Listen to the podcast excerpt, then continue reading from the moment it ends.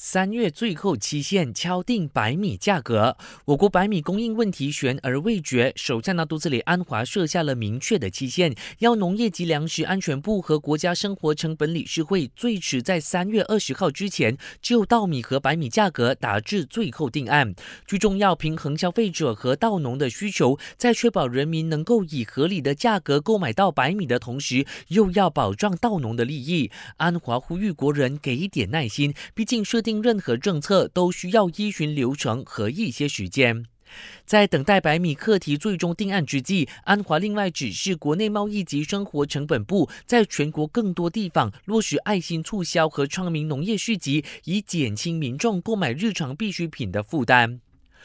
团结政府曾在竞选宣言承诺废除大道收费站，安华承认吉隆坡的收费站确实有点多，而这些都是前朝政府所遗留下来的问题。团结政府愿意检讨过路费，但前提是必须等到国家财政状况恢复强劲，因为只有这样，政府才能和大道公司重新谈判。他就说，目前受到协议的限制，政府不能强行取消过路费，否则需要耗费一笔公帑来补偿。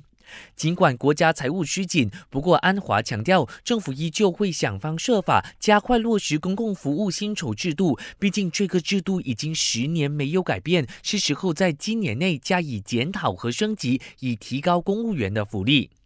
感谢收听，我是嘉俊。